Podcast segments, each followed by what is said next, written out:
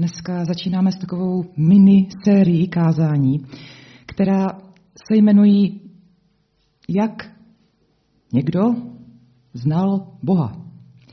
Jak znal tenhle člověk svého Boha. A když a,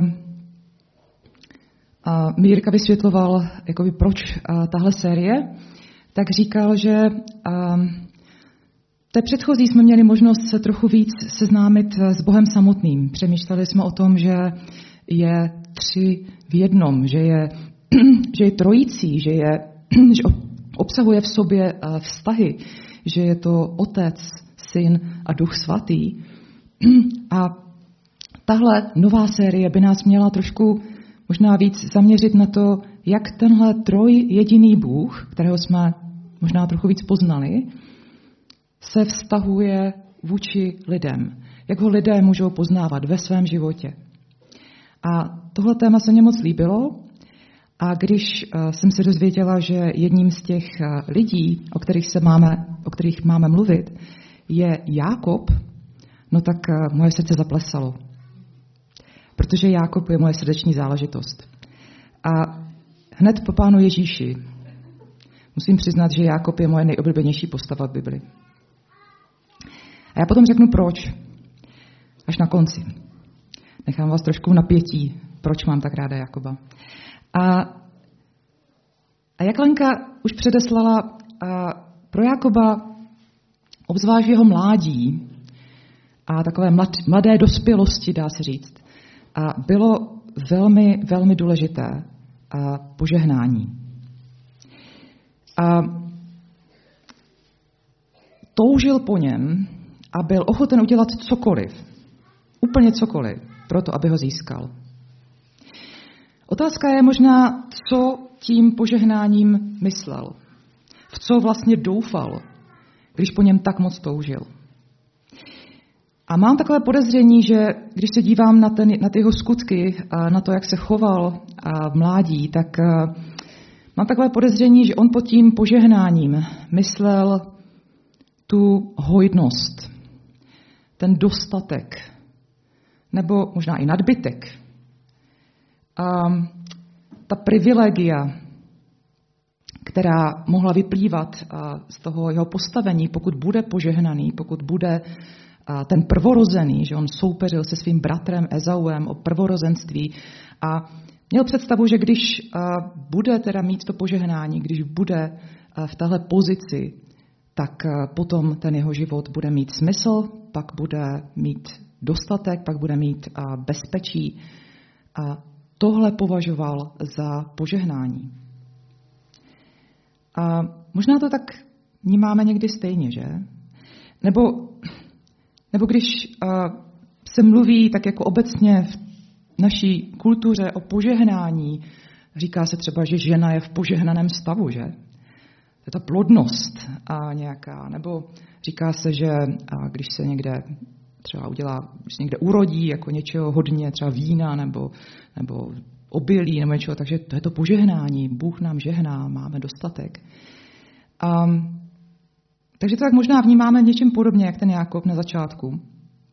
Ale myslím si, že i ten, i ten Jakobův pohled se měnil v průběhu jeho života, jak ho Bůh vychovával. A na to se právě dneska podíváme. Takže Jakob začíná Jakob začíná lstí, když se nám představuje v tom příběhu, začíná lstí.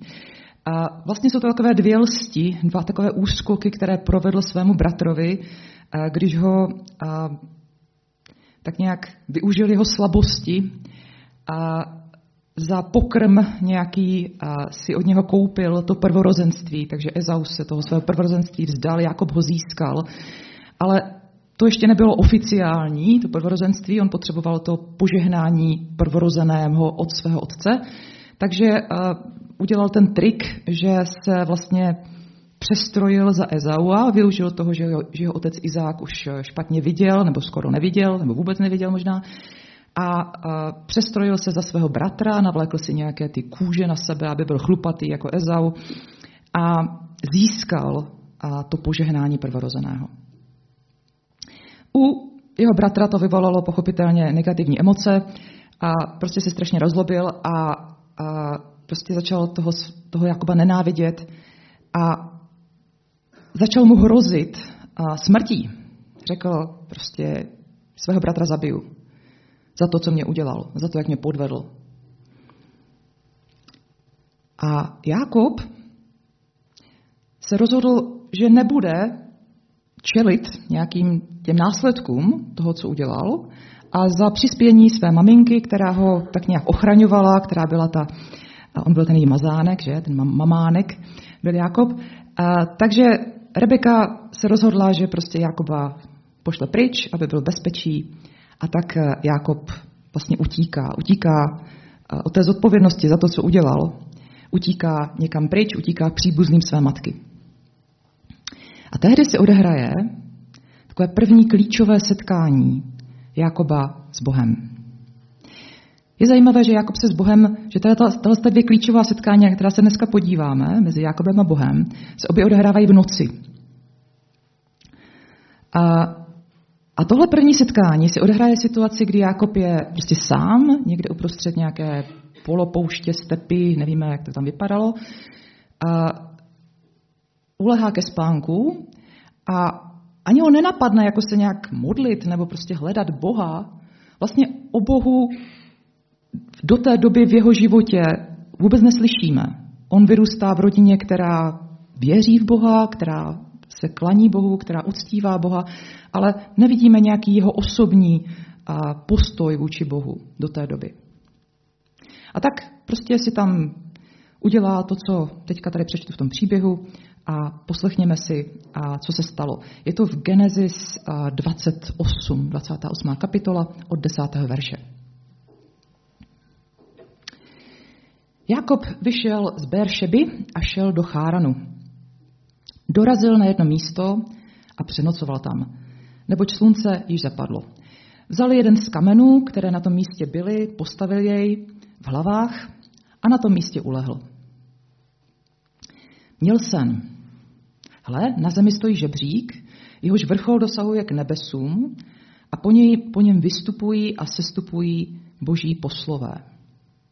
Nad ním stojí hospodin a praví, já jsem hospodin, Bůh tvého otce Abrahama a Bůh Izákův.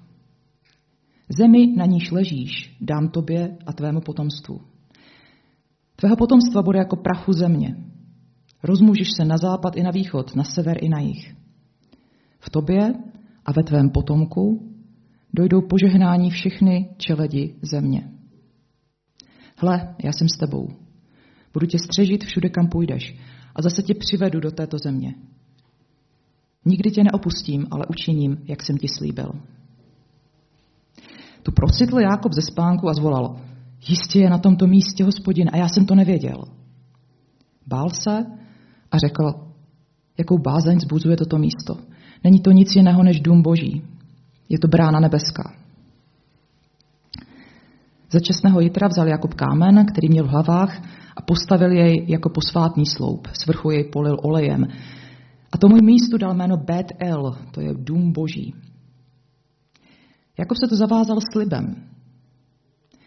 Bude-li Bůh se mnou, bude-li mě střežit na cestě, na níž jsem se vydal, Dáli mi chléb k jídlu a šat k odívání a navrátím-li se v pokoji do domu svého otce, bude mi hospodin Bohem.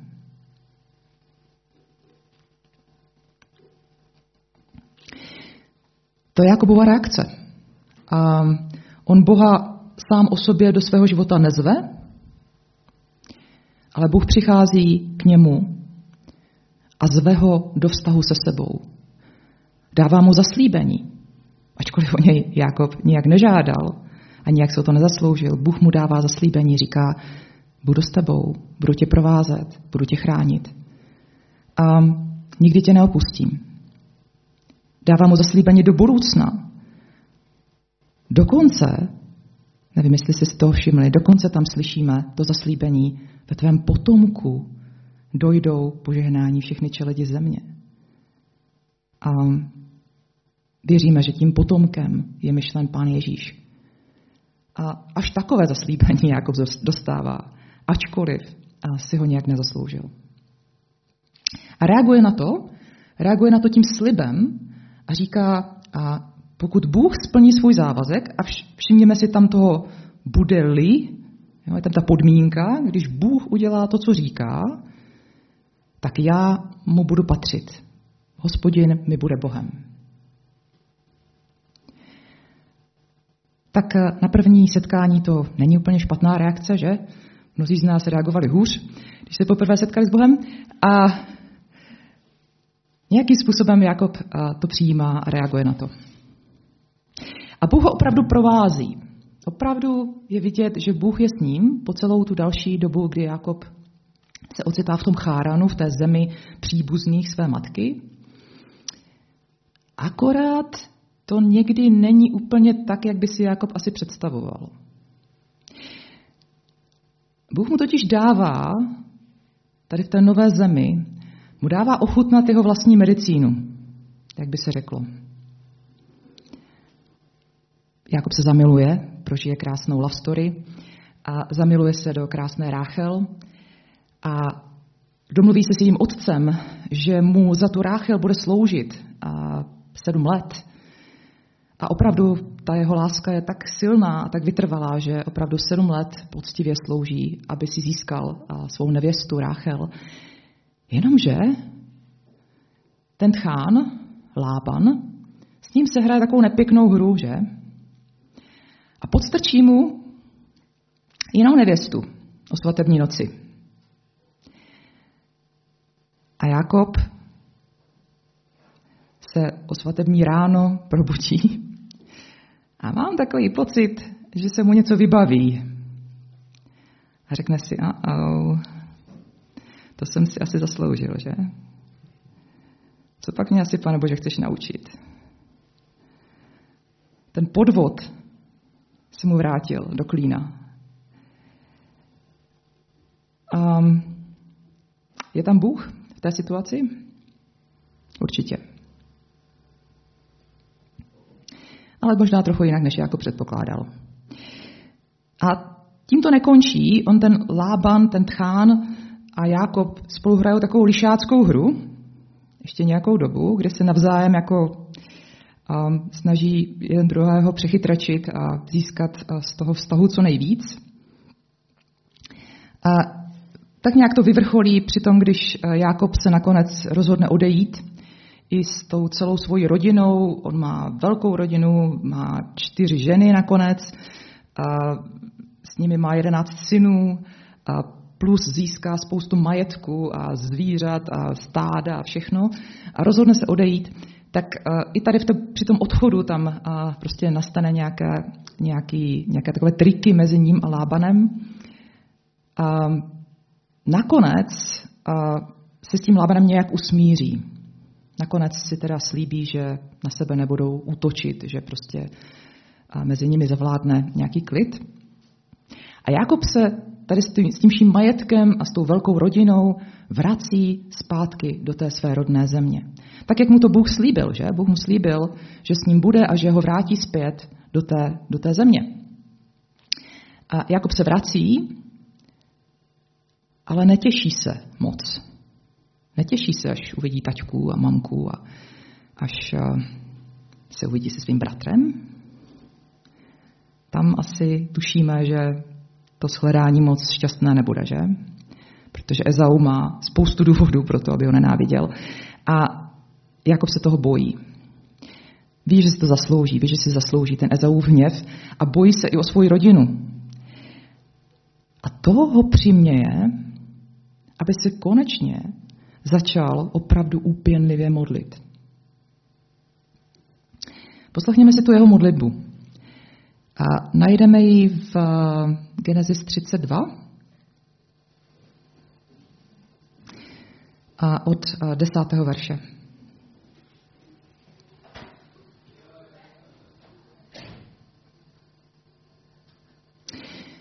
Bože mého otce Abrahama a Bože mého otce Izáka, hospodine, ty jsi mi pravil, navrať se do své země a do svého rodiště a já se postarám, aby se ti dobře vedlo. Nejsem hoden veškerého tvého milosedenství a vší tvé věrnosti, kterou si svému služebníku prokázal. Tento Jordán jsem překročil z holí A teď mám dva tábory. Vytrhni mě, prosím, z ruky mého bratra, z ruky Ezauovi, neboť se ho bojím, aby nepřišel a nezabil mě. Matku nad dětmi. Ty si přece řekl, určitě se postarám o tvé dobro a tvé potomstvo rozmnožím jako mořský písek, jejíž nelze pro množství sečíst.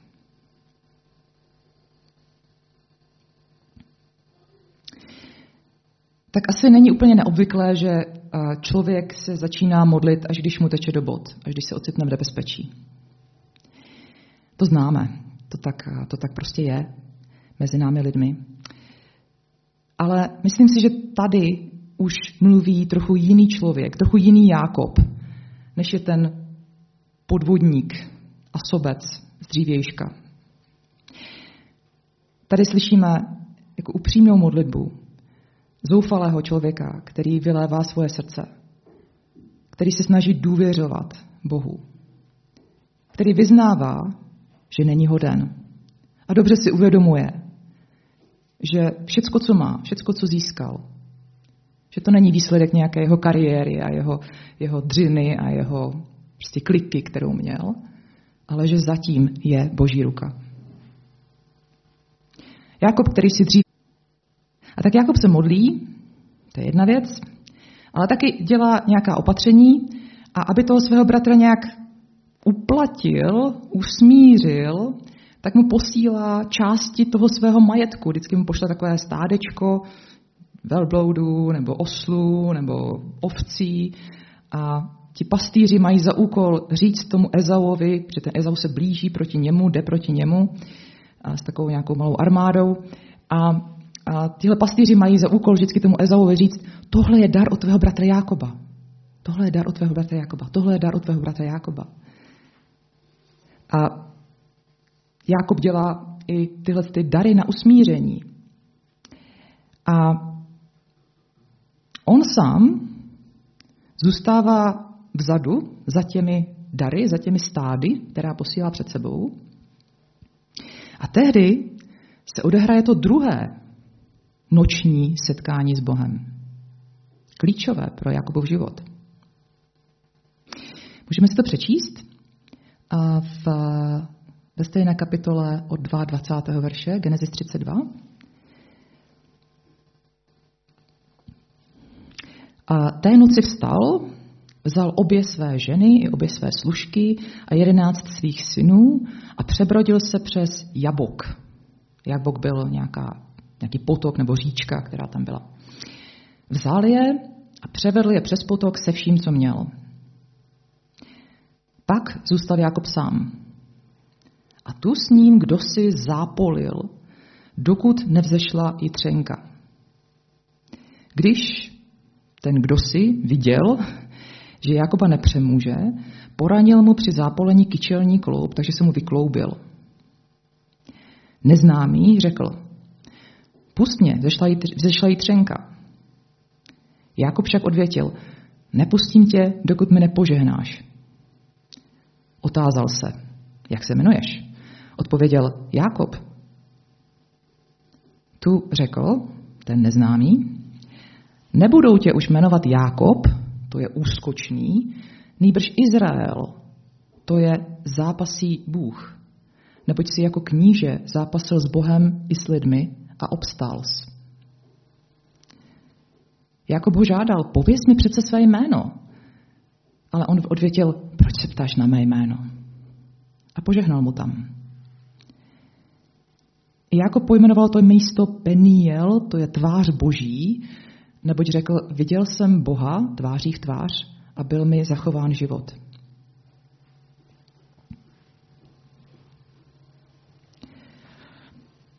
Je to strašně zvláštní moment.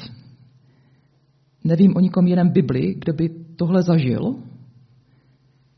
A těžko představitelná věc, když s vámi Bůh fyzicky zápasí. Jako někteří z nás, mnozí z nás jako prožívají zápasy s Bohem v tom duchovním smyslu, kdy třeba modlíme nebo nerozumíme něčemu, co Bůh dělá a tak s ním zápasíme, ptáme se, máme otázky a prožíváme prostě těžkosti v tom vztahu nějak. Ale zápasit, někým, zápasit s Bohem fyzicky? Jako co se tam vlastně dělo? A že by trojice? Já nevím. A prostě je tam řečeno, že Jakob zápasil fyzicky s Bohem. A možná, když existuje spousta obrazů jako na tohle téma, kde se to spodobňuje nějak, vykresluje tenhle zápas, a na těch obrazech to většinou vypadá, jako že to je, jako že to je rovnocený boj.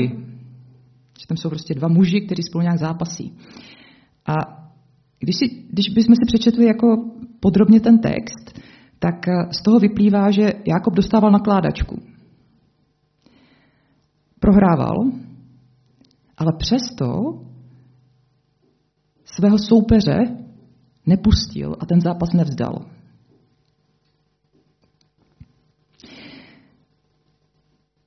A za to dostává tu odměnu, za, za, za tu vytrvalost.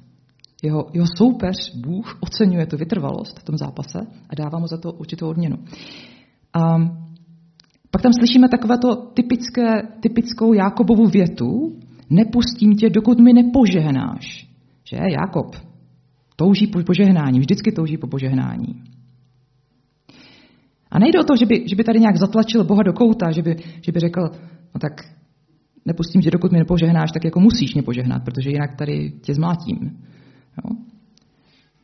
Ne, spíš jde, o to, spíš jde o to, že Jakob zase má tu vytrvalost a jde o to, jestli obstojí až do konce, jde o to, jestli vytrvá, jestli, jestli už ví, že požehnání nejde získat nějakým úskokem nebo trikem, že je to boží dar, a jestli Jakob vytrvá v tom, aby o něho opravdu prosil. A zdá se, že Jakob už to ví, protože o to stál celý život, o to požehnání. A teď ho získává a konečně ho získává a legálně, konečně ho získává tak, jak ho získat měl. Tím, že zápasí s Bohem, tím, že trvá na tom, aby mu Bůh požehnal. Dostává nové jméno, tom zápase dal Bohu k dispozici úplně všechno. Vydal se mu. Stal se novým člověkem. A tak mu Bůh říká, už se nebudeš jmenovat úskočný. Tahle minulost už je pryč. Už nejsi Jákob, už nejsi úskočný. Teď jsi Izrael, protože jsi zápasil s Bohem i s lidmi a obstál si. To požehnání je zároveň, ta změna toho jména je zároveň odpuštění, boží odpuštění jeho minulosti a je před něj postavený ten nový program, teď si Izrael, teď si zápasí Bůh, bojuje Bůh. Stačí tohle tvoje jméno, už se nemusíš ptát na moje jméno, říká ten neznámý, teď stačí tohle tvoje jméno a už víš, co máš dělat. Já jsem s tebou, já jsem ten Bůh, který za tebe zápasí. Já jsem blízko. A proto Jakob pojmenovává to místo Boží tvář. Vnímá to, že Bůh se mu přiblížil a že mu slíbil a svoji blízkost. Ještě jedna vzpomínka zůstane Jakobovi z tohohle zápasu, kromě toho nového jména, a to je ta poraněná kyčel, že? Trvalá památka zranění. A to známe když projdeme v životě nějakým zápasem, když projdeme nějakými těžkostmi, zůstane nám zranění, zůstane nám šrám, jízva. Možná zahojená, ale zůstane. Možná, že tahle, tenhle šrám má jakoby připomínat, že už nelze uskakovat tak, jak se mu to hodí. Když máte poraněnou kyčel, tak se vám moc jako špatně skáče a uskakuje do stran. A možná mu má připomínat, že za něho bojuje Bůh. Že ta síla je v Bohu, ne v něm samotném. A tak Jakob je požehnaný i zraněný zároveň. Ale tyhle dvě věci nejsou v rozporu. A Jakoby trampoty tady tímhle příběhem nekončí a pokračuje to dál, pokračuje to příběhem jeho rodiny, jeho synů a čekali ho další boží lekce, protože ta jeho úskočnost, ta jeho lstivost se bohužel přenesla na jeho syny.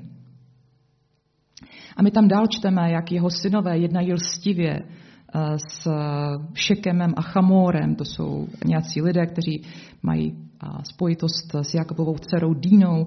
A jsou tam další lstí. Ti bratři prodají svého vlastního bratra Josefa do otroctví a přinesou Jakobovi zakrvácený Josefův plášť a říkají, roztrhala ho divá zvěř. Obelstí Jakoba, jako v tom uvěří, prožije obrovskou bolest nad ztrátou tohle milovaného syna,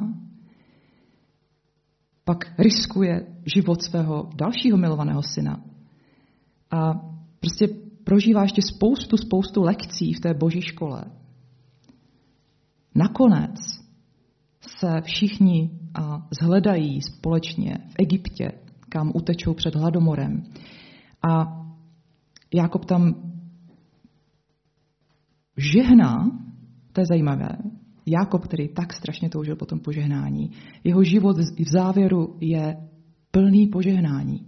On rozdává požehnání všem kolem. Žehná faraonovi, egyptskému králi, který se ujal a toho jeho národa, toho jeho lidu. Žehná Josefovým synům, žehná samotnému Josefovi, žehná všem bratrům. A když si, ty, když si ta požehnání přečtete, tak jsou to požehnání, která vycházejí z Boha, která vycházejí z toho, co si Bůh přeje pro ty lidi. Ne to, co si přeje Jakob, ale to, co si přeje pro ně Bůh. Je to velká změna. A z úskočného podrazáckého Jakoba se stává žehnající Jakob na konci. Dokonce i literární vědci, kteří vůbec nevěří Boha, říkají, že Jakobův a Josefův příběh Bibli jsou snad největším příběhem světové literatury. Pokud jste ho ještě nečetli, teď je ten čas. Přečtěte si Jakoba a Josefa. A, um, já vždycky, když to čtu, tak uh, tajím dech. A jsou to úžasné příběhy. Um, takže jak znal, jakého Boha znal Jákob? Já jsem vybrala tři věci, které mi vyplývaly z toho, co jsem teďka říkala. A tři věci. Bůh, který vychovává. Jakob znal Boha, který vychovává. Dokonce Boha, který dokáže bojovat i s více generačním hříchem.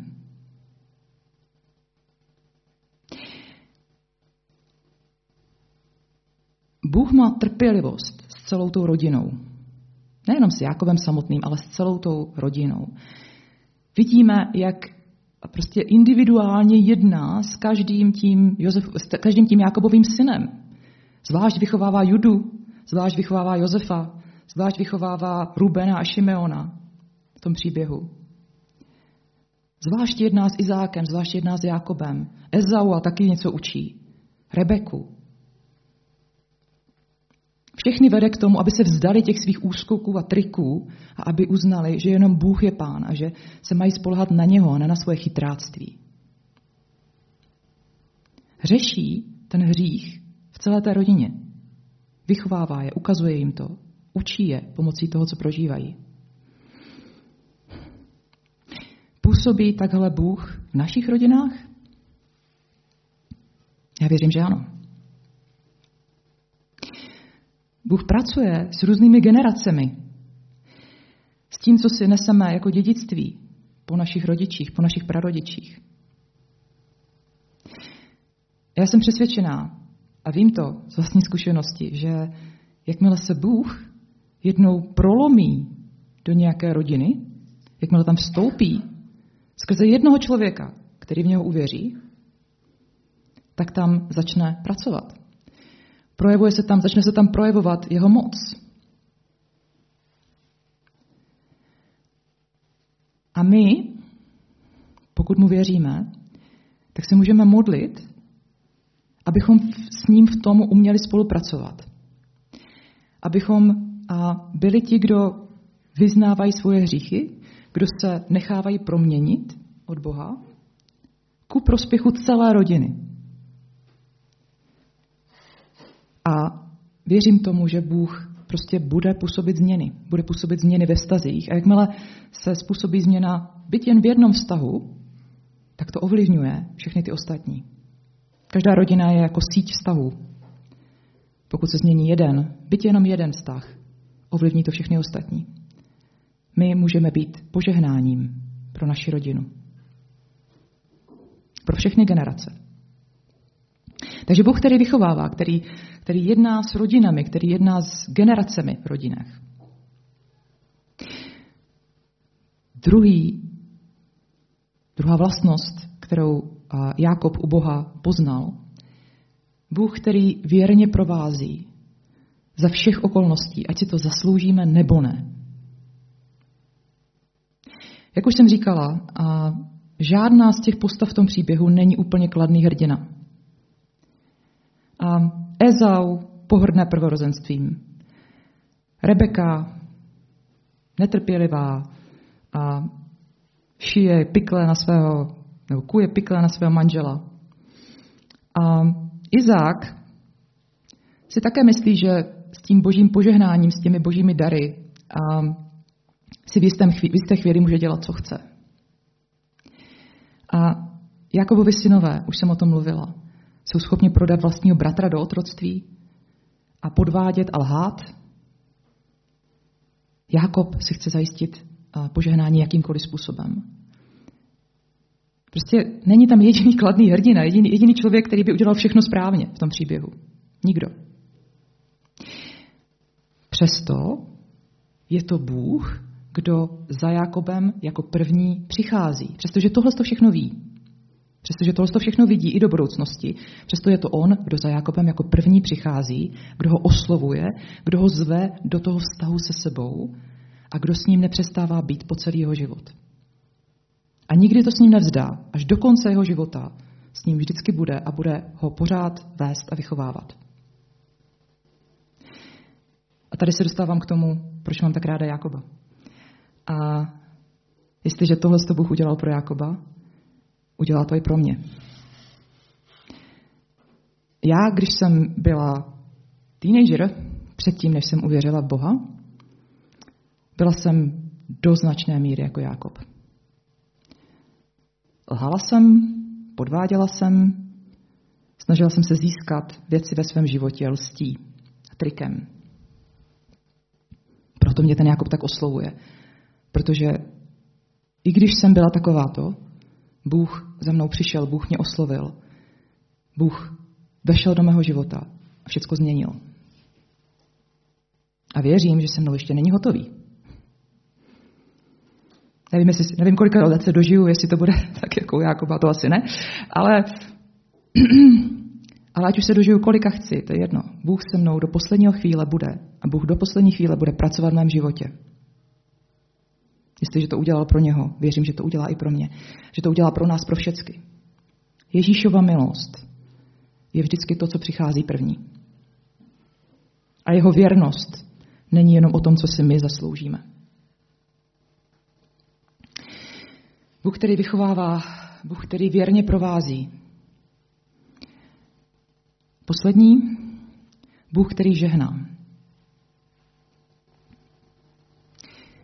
A možná můžeme přehodnotit trochu to, to slovo požehnání, že? Teďka už, když známe ten příběh trochu. A myslím si, že jako pochopil ve svém životě, že požehnání nejsou jenom ta privilegia a ten dostatek, ale že je to spíš než co jiného, takové boží pověření pro něho. Bůh mu žehná a Bůh mu dává ten svůj program, dává mu svoji sílu pro to, aby ten program, aby ten, ten jeho plán naplnil. Jakob zjišťuje, že být požehnáním a být požehnaný znamená být tu pro druhé a dávat jim to požehnání dál. A to taky v závěru svého života dělá. Není to vůbec lehké to pochopit a přijmout, ale jako by se to podařilo. dneska, když jsme se ráno modlili, tak tam bylo připomenuto, Honza, myslím, že, že se modlil, říkal, a, že nás Ježíš obdařil veškerým požehnáním duchovních darů. Že Bůh nás Kristu obdařil veškerým požehnáním duchovních darů. A veškerým duchovním požehnáním, které existuje. To je nám k dispozici. Je to dostatek? Ano. Je to privilegium, je to výsada? Ano. Je to pověření? Ano. My máme být ti, kteří žehnají dalším, kteří jsou požehnáním pro další lidi. Jestli, jestli známe Boha, jestli chceme dál poznávat Boha, zkusme se od Jakoba něco naučit. Znal Boha jako toho, kdo vychovává, kdo bojuje s hříchem v generacích rodiny. Znal Boha jako toho, kdo věrně provází, bez ohledu na to, co Jakob dělá. Znal Boha jako toho, kdo žehná. Můžeme se teď chvíli modlit?